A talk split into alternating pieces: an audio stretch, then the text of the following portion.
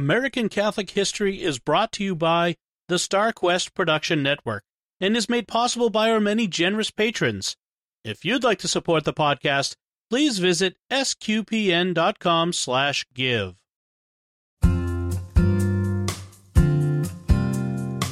Hello and welcome to American Catholic History. If you like our podcast, be sure to rate us and give us a review wherever you get your podcasts.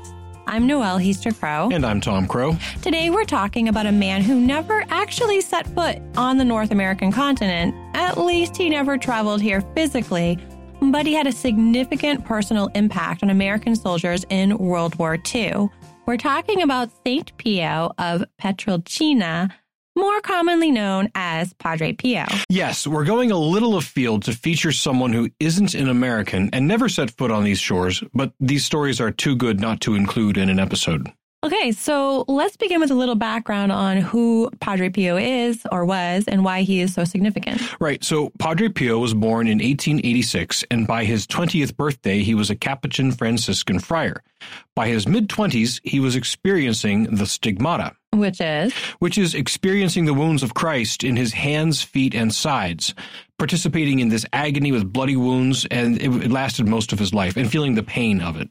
Right, but this wasn't the only major mystical gift that he exhibited. No, he also was reported to levitate and to exhibit being in ecstasy, which is a sort of stupor that can happen in prayer when a person is so united to God that they appear absent from their own body and are not responsive to stimuli. And as if that wasn't enough. Right, he would also bilocate. Right. Bilocation is when a person appears to be in a second place from where their body is physically located. And this is the spiritual gift that figures most prominently in our first story about him. Sure. So by World War II, he was a friar at the monastery of Our Lady of Grace in San Giovanni Rotondo, Italy. He was known to bear the stigmata, he was known to be one who could read souls, and he was known to be a very holy man. And he made a very important promise to the people of San Giovanni Rotondo. Right. He promised them that no bad thing would befall their tiny town during the war. This was an important promise because Italy was allied with Germany, and the Germans had a store of munitions near San Giovanni Rotondo, which the Allies wanted destroyed. Right. So here's where we get to the meat of our episode. Once the Americans were within striking distance of Italy, they started sending bombing runs to destroy various German installations and weapons caches in Italy. One of their targets became San Giovanni Rotondo. They sent multiple bombers on multiple runs, but none of them was successful. They all reported malfunctions of one sort or another. Some said they had gotten to San Giovanni, but then the bomb doors wouldn't open, or there'd be some malfunction in the gear that actually released the bombs. Others said they had malfunctions that threw their plane off course, so they never actually made it to the targets. But the most dramatic were those who reported seeing a monk in the sky in front of their plane, waving his arms and directing them away from San Giovanni. Yes, and enough different pilots reported similar enough stories about a small guy in brown actually appearing in front of their planes that eventually General Nathan Twining went on a bombing run himself to see what was up. Now, Twining was not Catholic. No, Twining was Protestant, but sure enough, he saw the flying monk and agreed that maybe they shouldn't drop their bombs on San Giovanni Rotondo. After the war was over, Twining, who by this time had heard about Padre Pio, visited the monastery of Our Lady of Grace. As soon as Padre Pio entered the room, Twining recognized him as the flying monk, and Padre Pio immediately recognized Twining. Padre Pio came over and said to Twining, So it was you who wished to do away with all of us. Now, the thing is, Padre Pio didn't speak English and Twining didn't speak Italian or Latin, but Twining understood every word that Padre Pio spoke. Twining, who would become the general in charge of the U.S. Air Force and then eventually the chairman of the Joint Chiefs of Staff, would also eventually become Catholic. And Padre Pio kept his promise to the people of San Giovanni Rotondo. The town was never bombed during World War II. All he had to do was bilocate and levitate at the same time. Well, if you can appear to be somewhere your body is not, why not appear to be up in the sky? Sure. And another really incredible story involves more than just appearing to people in the sky, it involves intervening in their plummeting to Earth at 148 miles per hour, which is terminal velocity for human body.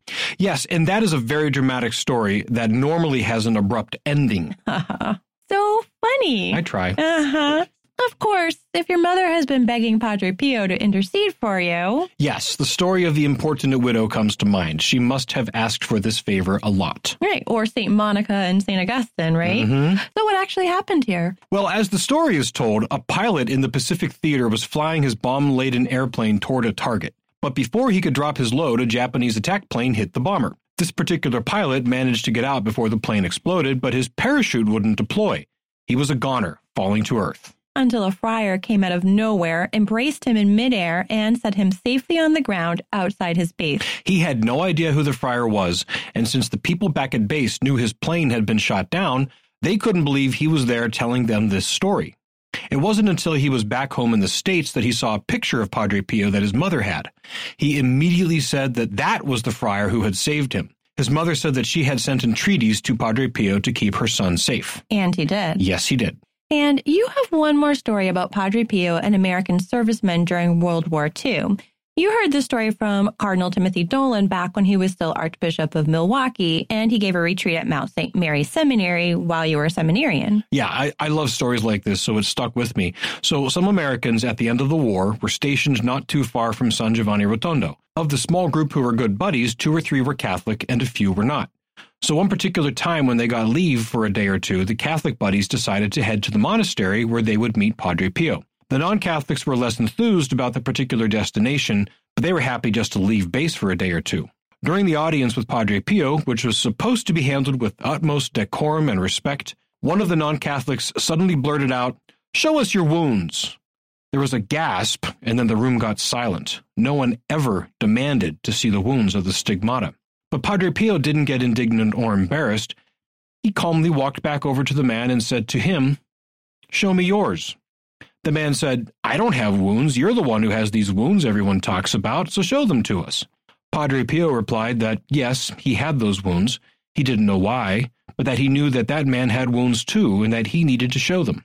And then Padre Pio led that young man, who again was not Catholic, to a confessional where, even though it may not have been a sacramental confession, the young man poured out his guts to the Holy Friar, and not only burying his own soul of his sins, but also just pouring out the ugliness he'd seen in battle, the loss of his buddies, and the pain he'd been carrying around from his experiences. Padre Pio had the ability to read souls, and he knew this man had some stories to tell. And Padre Pio received them all and helped that man heal. He too became Catholic. Padre Pio died in 1968 and was canonized by Pope John Paul II in 2002. His body lies in a glass sarcophagus in the crypt at his shrine in San Giovanni Rotondo. His shrine is one of the most popular pilgrimage sites on earth, and to this day, many miracles are attributed to St. Pio's intercession. You've been listening to American Catholic History on the StarQuest Production Network. If you've been enjoying our podcast, please help us out by giving us a five star rating and a good review, and support the work of SQPN.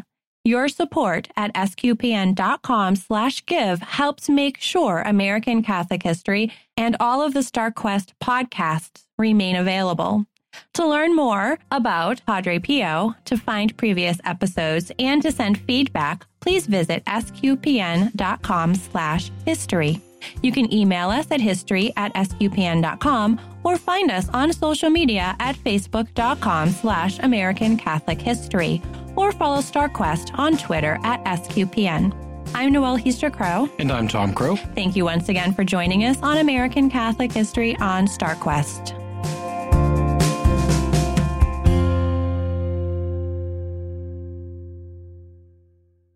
And Padre Ripio.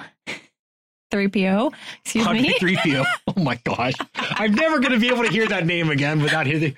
Oh, it's Padre 3PO. Oh no. What have we done?